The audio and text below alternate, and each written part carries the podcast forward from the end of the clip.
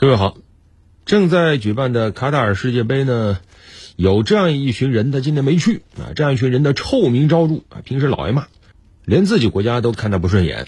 相关的这个笑话段子也非常多。哎，他是谁呢？呃，别想多了啊，他是英国的足球流氓啊。这个足球本身是一个很热血的运动，赢了那欢呼雀跃，输了各种沮丧，有的时候呢就会惹出一些不愉快啊，多少有点耍流氓。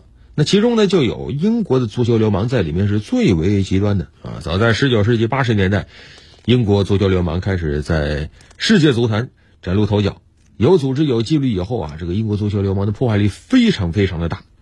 什么殴打警察那都不算什么啊！你像一九八五年比利时布鲁塞尔海瑟尔体育场。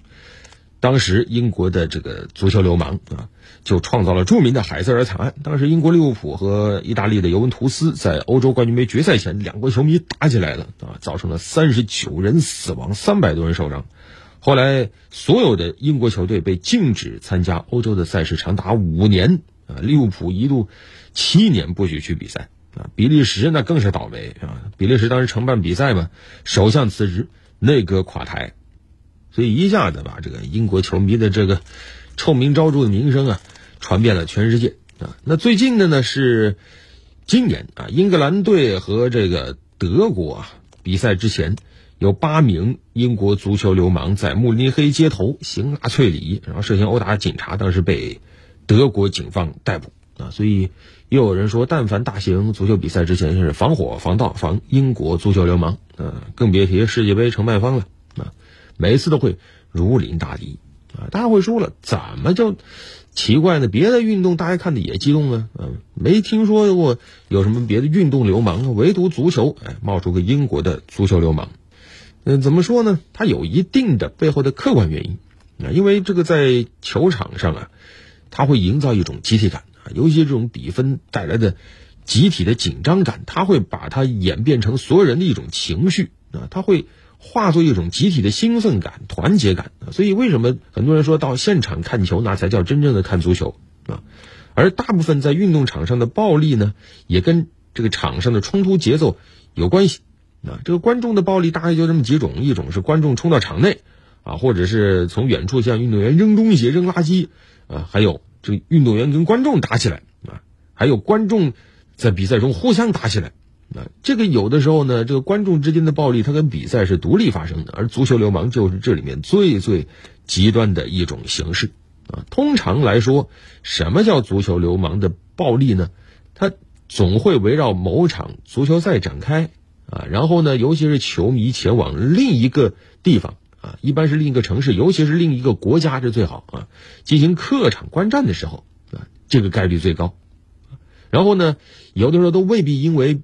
比赛本身怎么样？啊，甚至可能比赛还没打，那足球流氓就闹起事儿来了。所以不一定说是打输了才闹事儿，他只要那群人他汇聚在一起，他就有可能打起来啊。那么这个比赛本身只是把这样一群人动员和聚集起来的一个理由啊。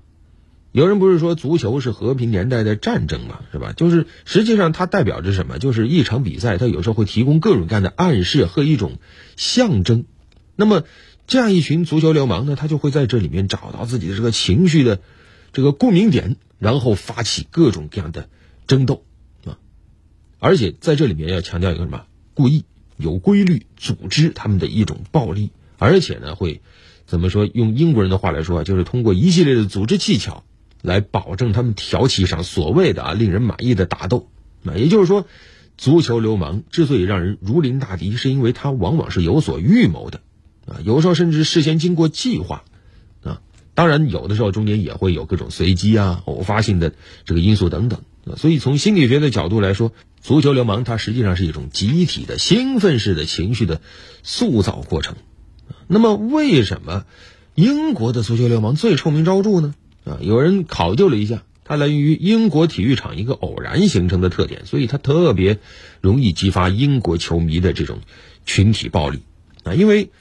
在过去啊，这个足球比赛时期，英国它又号称是现代足球起源嘛，所以它的这个足球比赛啊，组织比较早，就会把一部分这个球迷安排在体育场的上层看台，或者说通俗一点，那个时候这都是不太好的位置，好的位置都是包厢了，那都是给这个有钱人坐的。那么体育场啊，这个体育比赛的时候，又没有人愿意老老实实待着，就会到处乱跑啊。所以呢，当时英国警方就想了个办法啊，为了把尽可能更多的这个球迷给控制住，所以当时就用什么铁链呐、障碍物啊，把一部分这个粗鲁的球迷，尤其是客队的球迷和其他观众给隔开啊，然后呢，给他们安排一些特定的时间，你们出入啊，这样呢就避免发生冲突啊。但是在这个过程中，却无意的增加了更多的暴力。为什么呢？因为首先他把一部分啊这个差不多的球迷给锁在了一个地方，反而导致他们有一种更强烈的所谓的团结感啊。另外呢，他创造了一个目标啊，就是在球场的观众席上，他人为的塑造了一些地盘啊，比如说这个是这些球迷地盘，那些看台是那些球迷的地盘。那么在这个时候，球迷和球迷之间就形成了一种针对性。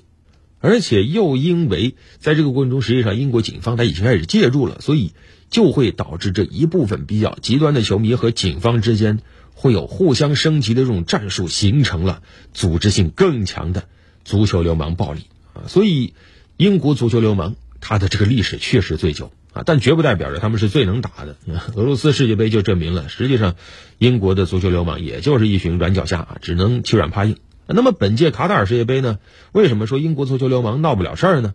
就是第一，英国政府自己下了禁令啊，英国政府很头疼的，他搞了一个黑名单，把有前科的足球流氓记录在案。今年就实施了这样一个禁令，禁止英格兰和威尔士一千三百多名有前科的足球流氓去卡塔尔观赛啊。足球流氓嘛，本质他还是一群流氓啊，他也怕罚。平常管得松的时候呢，他就借足球之名行不法之事。这次一看，哟，这个严防死守，没了机会，他们就算了啊。所以怎么说呢？别以为挂着足球两个字啊就能够为非作歹。好了，本期就聊这么多。